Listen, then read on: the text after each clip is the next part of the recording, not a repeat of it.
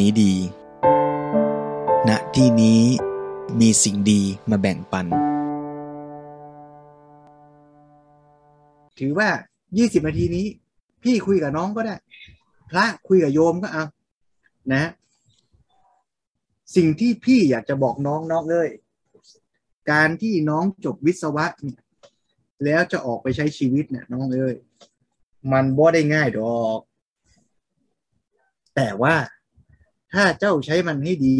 มันก็จะมีคุณูปการมหาศาล ทั้งต่อตัวท่านเอง และต่อโลกใบนี้ ท่านลองนึกดูสิครับว่า วิทยาการและการเข้าใจความจริงของโลกใบนี้เนี่ยมันสลับซับซ้อนปานไหน กว่าที่นักวิทยาศาสตร์จะค้นพบความจริงแล้วรู้ว่า โลกหมุนรอบดวงอาทิตย์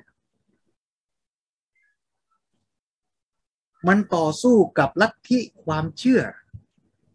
ในยุคที่ลัทธิความเชื่อครอบงำแล้วบอกว่า ดวงอาทิตย์หมุนรอบโลก กว่าที่มนุษยชาติจะค้นพบไฟเร้าความจริง แค่นั้นยังไม่พอนะมนุษย์ยังสามารถเอาความจริงนั้น มาสร้างสรรค์ทำประโยชน์ ได้อีกมากมายมหาศาลไอกระบวนการค้นหาความจริงคือ pure science ใช่ไหมฮะส่วนกระบวนการเอาความจริงทางธรรมชาติที่มนุษย์เข้าใจ มาประยุกต์ใช้ให้เกิดประโยชน์นั้น คือกระบวนการสร้างเทคโนโลยี คือ apply science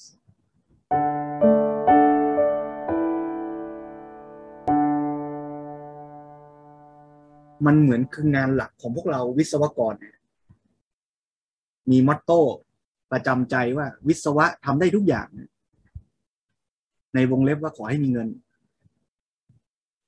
ซึ่งก็ดูเหมือนจะจริง ประเด็นมันอยู่ตรงที่ว่าหนึ่งเราเข้าใจความจริงของธรรมชาติแค่ไหนสองเราจะสร้างอะไร เราสร้างได้ทุกอย่างจริง ๆครับ เราสร้าง สรรให้โลกนี้ดีงามขึ้นก็ได้ แล้วเราจะสร้างให้โลกนี้แย่ลง และจะสร้างอาวุธสงครามเพื่อให้คนสู้กันก็ได้ อยู่ที่ว่าใครจ่ายตังค์ให้วิศวกร และอยู่ว่าวิศวกรจะรับเงินของใครด้วย เพราะฉะนั้นความจริงของโลกใบนี้ที่น้องวิศวะทุกท่านควรจะรู้ หรือเรียกร้องชวนให้ทุกท่านรู้เนี่ย มันคงไม่ใช่แค่ว่า เคมีคอลตัวไหนทำปฏิกิริยากันอย่างไรโลหะตัวไหนแข็งแกร่งกว่าตัวไหน แล้วมันก็ไม่ใช่แค่เทคนิคการดีไซน์ ว่าทำยังไงจะประหยัดที่สุดทำยังไงถึงจะได้ Engine Power ดีที่สุด แต่มันมีความจริงอีกชุดหนึ่งฮะที่เราคงต้องรู้ด้วย คือความเข้าใจโลกและชีวิต เพราะ once we have knowledge ว่าเราจะสร้างโลกอย่างไร แต่เราไม่เข้าใจโลกใบนี้ เราไม่เข้าใจว่าผู้คนในสังคมและประเทศนี้กำลังทุกข์เรื่องอะไร แล้วเราจะสร้างอะไรไปช่วยเขา เราก็จะสร้างเพียงแต่อะไรก็ได้ที่จ้างฉันเถอะ ให้เงินฉันเถอะ พระอาจารย์เคยอยู่ในสถานการณ์คล้าย ๆ อย่างนั้น หลังจากที่จบวิศวะที่จุฬาเกียรตินิยมนะฮะ เห็นหน้าอย่างเนี้ย เดี๋ยวจะหาว่าโม แต่ประเด็นปัญหามันอยู่ตรงที่ว่า เมื่อเราจบไปทำงานจริงๆเราไปเจอสถานการณ์ที่เขาจ่ายเงินให้เราแล้วเราทำงานอะไรออกไปก็ได้ทำนองนั้น ลองนึกภาพว่า คือบังเอิญพระอาจารย์โชคดีนะพระอาจารย์นี่ จบวิศวะโยธาต่อแหล่งน้ำแล้วตอนที่จบแหล่งน้ำเนี่ย ก็ดันไปเรียนอตอนทำปริญญาโททำทีสีเรื่อง ground water model ซึ่งสักสี่ปีมันจะมีคนเรียนเรื่องนี้สักคนหนึ่งในประเทศเนี่ยนะพอจบเขาก็เลยให้ไปทำงานเป็นโปรเจกต์แมนเจอร์มันมีวันหนึ่งมันมีวันที่เขามอบหมายให้เรากับผู้ช่วยเนี่ย เอาเงินใส่ซองกระดาษ แล้วไปส่งให้กับผู้มีอำนาจในหน่วยงานราชการที่จ้างเราทำงาน มันต้องคิดแล้วว่า เออเรากำลังทำอะไรอยู่ และและเขาต้องการให้วิศวกรทำอะไรวะในประเทศเนี้ชีวิตจริงที่ทุกท่านควรจะต้องเรียนรู้ มันอาจจะไม่ใช่อย่างที่ว่า ไม่ใช่แค่เรื่อง เทคนิควิศวะแล้ว แต่มันคือหลากหลายวิถีคิดมุมมองและความจริงของสังคมและโลกใบนี้ รวมทั้งตัวเราเองว่าเรากำลังใช้ชีวิตของเราไปเพื่ออะไร เป้าหมายของคุณอยู่ตรงไหน วันรับปริญญาอาจเหมือนวันแห่งความสำเร็จ แต่ในภาษาอังกฤษวันรับปริญญามันคือการเริ่มต้นใช่ไหมมันคือจุดเริ่มต้นที่คุณกำลังจะเอาความรู้ที่คุณเตรียมพร้อมและเตรียมตัวมาตลอดเวลา 20 ปีแรกของชีวิตนะไปลงมือ หาเลี้ยงชีวิตและสร้างสังคมนี้ให้มันดีขึ้น สิ่งที่อยากชวนทุกท่านคุยในเวลา 10 กว่านาทีจากนี้ครับ ระอาจารย์อยากตั้งคำถามถามพวกเราว่า ที่เราเรียนกันมาทั้งหมดเนี่ย ที่เราเตรียมตัวมา 20 ปีเนี่ย ทุกท่านพร้อมหรือยังครับ Are you ready พร้อมไหมครับ ที่จะออกไปดูแลชีวิตตัวเอง ถ้าเป็นเด็กฝรั่งเนี่ย ก็บอกว่าต้องออกจากบ้าน ไม่ได้อยู่กับคุณพ่อคุณแม่แล้วนะ ออกไปเลี้ยงชีวิต ไปหาเงินเลี้ยงชีวิตตัวเอง พร้อมไหมยังไม่ต้องพูดถึงว่าจะแต่งงานแล้วมีลูกเนี่ย เอาเลี้ยงตัวเองเนี่ยหลวงพ่อสมเด็จ พระพุทธโฆษาจารย์อุปชาของพระอาจารย์อุปชาของอาจารย์จันเนี่ยบอกว่า เอ้ถ้าเกิดว่าเราเกิดมาเป็นมนุษย์เนี่ย ถ้าไม่ได้ฝึกหัดเรียนรู้นี่ บางทีแย่กว่าสัตว์เดรัจฉานนะ ลูกหมาลูกแมว ลูกแมวน้ำมาน้ำเนี่ย มันออกจากท้องพ่อ ลูกแมวน้ำนี่ออกจากท้องพ่อนะไม่ใช่ท้องแม่นะใช่ไหม เด็กวิศวะเรียนชีวะเปล่าอ่าถ้าไม่เรียนก็พอกันนะฮะเพราะอาจารย์ก็เรียนวิศวะเพราะไม่ชอบชีวะเนี่ยนะคือลูกม้าน้ำมันออกจากท้องพ่อมันเนี่ย มันว่ายน้ำได้เลยนะ แต่ถามว่า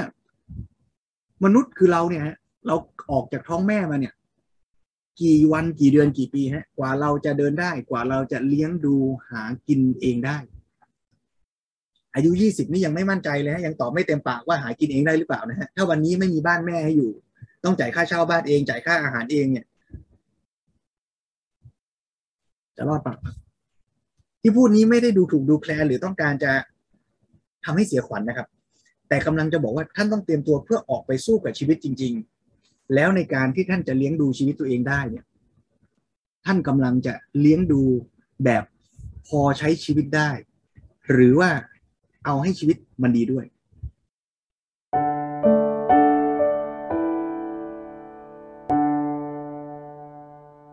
ที่ท่านเรียนจบและกำลังจะรับปริญญาเนี่ยครับท่านมั่นใจไหมครับว่า ความรู้ที่ท่านมีแล้วเตรียมพร้อมมาจะทำให้ท่านมีอาชีพ แล้วไม่ใช่แค่มีอาชีพนะครับ ท่านสามารถเป็นมืออาชีพได้ไหมเซว่าในเวลาสักสิบปีจากวันนี้ครับ ถ้าท่านจะเลือกเป็นอาจารย์ ท่านเป็นอาจารย์มืออาชีพหรือเปล่าถ้าท่านจะเป็นวิศวกรเป็นดีไซเนอร์ ท่านจะเป็นมืออาชีพในแวดวงและวงการนั้นได้หรือเปล่ามากไปกว่านั้นครับ ท่านคิดว่าท่านจะใช้ชีวิตของท่านในการออกไปทำงานแต่ละวัน อย่างเป็นมืออาชีพนั้น อย่างมีความสุขหรือเปล่า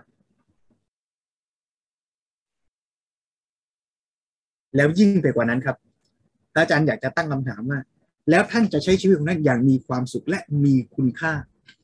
ที่เมื่อมองกลับมาที่ชีวิตของตัวเอง ไม่ว่าในวันใด ก็รู้สึกอิ่มเอมกับชีวิตที่ผ่านไปว่า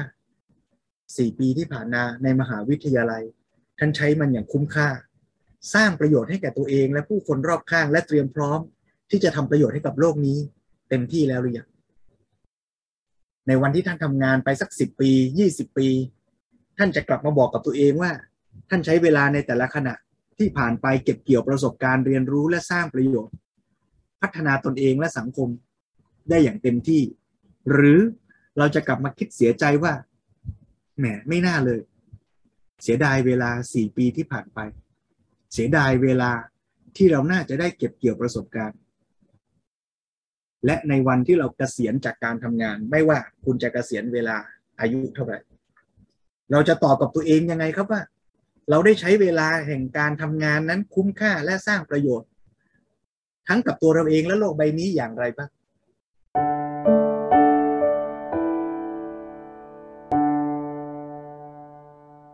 แน่นอนครับชีวิตเป็นของทุกท่าน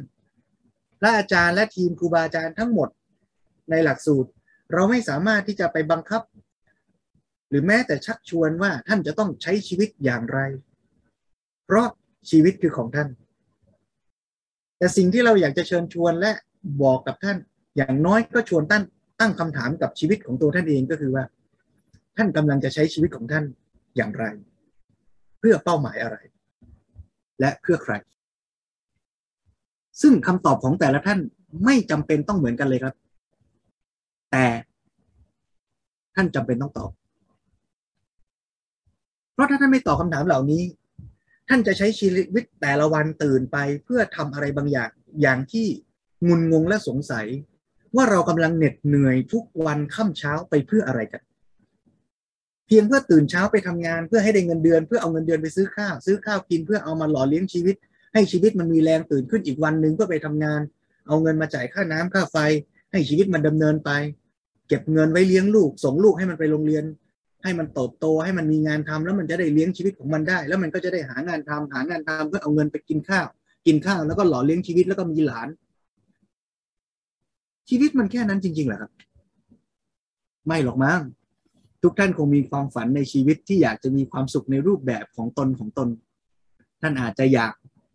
มีธุรกิจเป็นของตัวเอง ท่านอาจจะอยากดูแลพ่อแม่ให้มีความสุข ท่านอาจจะอยากมีคนรักและครอบครัวที่อบอุ่น ท่านอยากจะไปเที่ยวรอบโลก เมื่อโควิดมันดีขึ้น อะไรก็แล้วแต่ละครับ ที่คุณฝันอยากจะเป็น สิ่งสำคัญก็คือ คุณเชฟความฝันของคุณ ได้ชัดหรือเปล่าแล้วขั้นที่สองคือคุณรู้ทางที่จะไปสู่ความฝันนั้นหรือไม่ พระอาจารย์เคยเล่นเกมเกมหนึ่งครับ ชื่อว่าเกมชีวิต เสียดายเวลาเราไม่มีเล่นด้วยกัน พระอาจารย์เล่าแล้ว spoil เกมให้ฟังเลย เกมชีวิตเนี่ยมันจะให้แต่ละท่านตั้งเป้าความฝันในชีวิตของตัวเองครับว่า เราอยากเป็นอะไร เราอยากจะมีความสุขแบบไหนครับ ในเกมเนี่ยมันจะมี factor ความสุขอยู่สามตัวครับ A คือความสุขจากทรัพย์สินเงินทอง B คือความสุขจากความสัมพันธ์ครอบครัว C คือความสุขจากการที่เราได้ทำประโยชน์ สร้างผลงานมีคุณค่า ภาคภูมิใจที่ได้ทำสิ่งที่ดีต่อวงงานของเราและสังคม A B C เนี่ยครับ มันไม่ได้มีกฎตายตัวหรอกครับว่าอะไรสำคัญกว่าอะไร เพียงแต่ชวนให้ทุกท่านลองกลับมาถามตัวเองว่า เฮ้ย ถ้าเราจะใช้ชีวิตจากวันนี้ทำงานไปอีก 40 ปีข้างหน้า สมมุติเซว่าเกษียณ 60 นะครับ ท่านอยากจะใช้ชีวิตของท่าน ปั้น A B C เนี่ย สักเท่าไหร่ดี ถ้าสมมุติให้อัตราส่วน100%เปอร์เซ็นเนี่ยท่านจะให้กับอะไรสักกี่เปอร์เซ็นต์ บางคนบอกว่าเฮ้ยเงินสำคัญ มีเงินเดี๋ยวทุกอย่างมีความสุขโอเค ไม่ว่ากันแล้วแต่ท่านจะเชื่อสองบางคนบอก เฮ้ย มีเงินยังไงก็ไม่มีความสุขมันอยู่ที่ความรักอ่าความรักต้องมาก่อน จะรักกับใครรักแบบไหนรักพ่อรักแม่เอาเถอะครับ แบบที่สามบางคนก็ทุ่มเทกับงานและงานคือชีวิตชีวิตคืองานก็เอาครับ ในวันนี้เราคงไม่มาถกกันว่าอะไรถูกอะไรผิดอะไรดีตรงไหนบ้าง แต่แน่นอนครับ แต่ละอันมันก็มีข้อดีข้อเสียของมัน หน้าที่ของเราวันนี้เพียงแต่ตั้งคำถามโยนคำถามใส่นักศึกษา ในวันที่ท่านใกล้จะหมดอายุของการเป็นนักศึกษาบัตรอายุนักศึกษาท่านใกล้จะหมดอายุแล้วเนี่ยเพราะฉะนั้นโอกาสท้ายๆเนี่ยเราโยนคำถามใส่ท่านนะเราตั้งคำถามและชวนท่านคิดนะ ส่วนท่านมีเวลาทั้งชีวิตที่จะตอบคำถามเหล่านี้ ว่าท่านจะใช้ชีวิตเพื่ออะไรบ้าง หรือมันมีเป้าหมายอะไรที่ยิ่งใหญ่และคู่ควรกับชีวิตของท่านมากไปกว่า A B C หรือเปล่านะ ถ้าท่านพอเห็นทิศเห็นทางลางๆว่า ความสุขของท่านหน้าตาเป็นไนโจทย์ต่อไปในเกมนี้ก็คือว่า ท่านจะต้องบริหารและใช้เวลาเท่าที่มีไปเลือกทำงานเลือกเรียนต่อ ไปให้เวลากับครอบครัว ให้เวลากับการดูแลสุขภาพร่างกายของตัวท่านเอง ให้เวลากับการพัฒนาองค์ความรู้เข้าเวิร์กช็อปพัฒนาชีวิต แล้วจะทำยังไงให้ได้มาซึ่งเงินทำยังไงจะให้ได้มาซึ่งความรักทำยังไงจะให้ได้มาซึ่งเกียรติภูมิคุณค่า และการทำชีวิตให้มีประโยชน์ ชีวิตเป็นของท่านครับ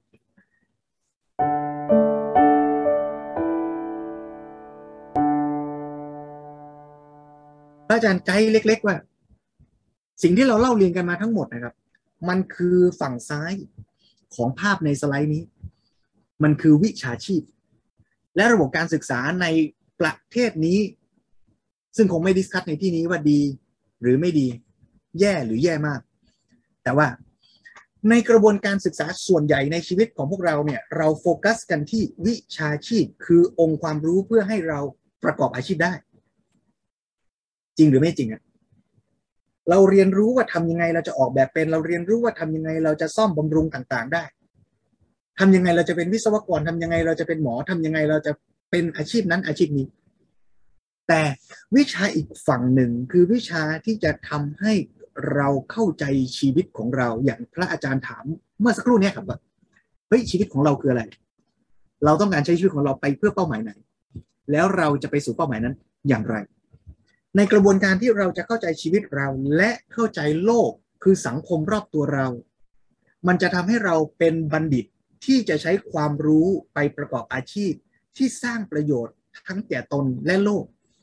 อย่างสมบูรณ์ที่สุดเท่าที่เราจะทำได้ เราจะไม่กลายเป็นวิศวกร ที่ร่ำรวยบนการสร้างสรรค์ เทคโนโลยี เพื่อทำร้ายและทำลายโลกจนเกิดไป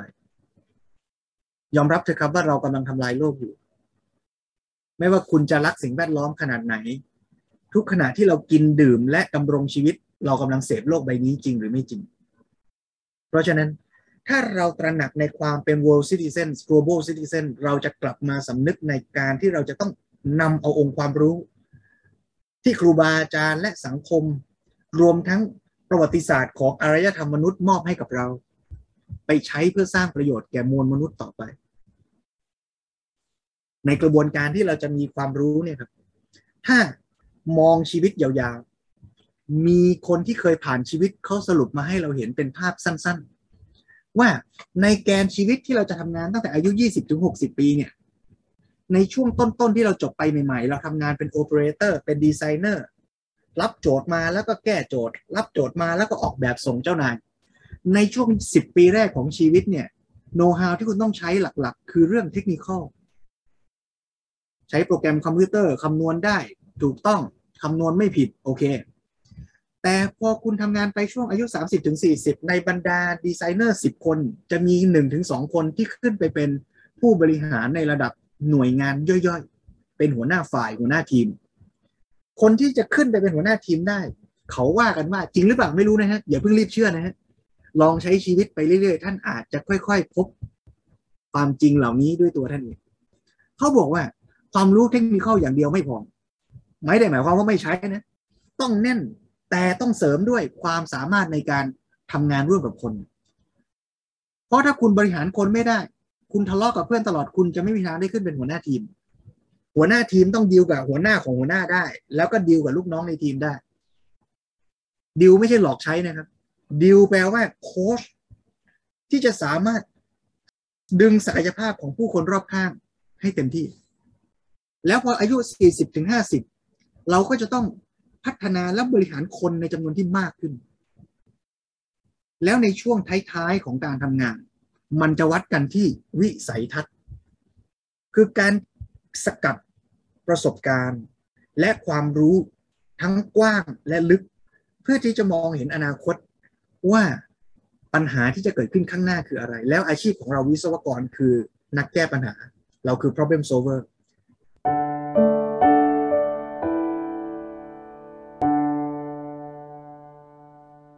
คนที่เก่งกว่าการแก้ปัญหา คือคนที่มองเห็นปัญหาก่อนที่มันจะเกิดขึ้น จริงไหมฮะวิศวกรโยธาออกแบบตึก เรามองเห็นอยู่แล้วว่าตึกหลังนี้ ถ้ามันจะพังมันพังตรงไหน เราจึงใส่เหล็กเส้นเข้าไปเราเห็นอยู่แล้วว่า circuit นี้ถ้ามันจะช็อตมันช็อตตรงไหน เราจึงใส่อุปกรณ์เข้าไปในวงจร เราเห็นอยู่แล้วว่า mechanic นี้ถ้ามันจะ fail มัน fail ตรงไหน เราจึงเสริมความแข็งแรงใส่ strength เข้าไป ชีวิตก็เหมือนกันครับ ถ้าเรามองเห็นได้ว่าชีวิตเราจะมีความสุข มันอยู่ที่ตรงไหน ชีวิตเราถ้ามันจะทุกข์และมีปัญหามันอยู่ที่ตรงไหน ก็ป้องกันมันซะก่อนครับ ถ้าเราเป็นคนสุรุ่ยสุร่ายใช้จ่ายเกินตัวป้องกันครับ ถ้าเราเป็นคนเอาแต่อารมณ์ความรู้สึกไม่ใช่เหตุผลป้องกันครับ นั่นคือการเข้าใจชีวิตเองและถ้าเราเห็นสังคมสังคมมีปัญหาตรงไหนครับ เราช่วยกันแก้ไขและป้องกัน ในนิทานเซนเรื่องสุดท้ายที่พระอาจารย์จะเล่า อาจารย์เซนเขียนวงกลมเล็ก ๆ ครับ วงกลมวงในคือสิ่งที่เรารู้ ส่วนเส้นปลาคคือสิ่งที่เราควรรู้ คนโง่ที่สุดคือคนที่คิดว่าสองเส้นนี้เป็นเส้นเดียวกัน และคิดว่าสิ่งที่เรารู้คือทั้งหมดที่เราควรรู้ คนฉลาดคือคนที่รู้ว่าเรายังไม่รู้อะไร แล้วพัฒนาศึกษาต่อไป หวังว่าทุกท่านจะพัฒนาชีวิตตัวเองทำชีวิตของท่านให้มีค่า มีความสุขและมีคุณค่า ทั้งต่อตัวท่านเอง และต่อโลกใบนี้ อนุโมทนานักศึกษาทุกท่าน ที่กำลังจะเป็นวิศวกร และเป็นผู้สร้างโลกใบนี้ต่อไป ขออนุโมทนาทุกท่าน ขอให้ทุกท่านโชคดีเจริญ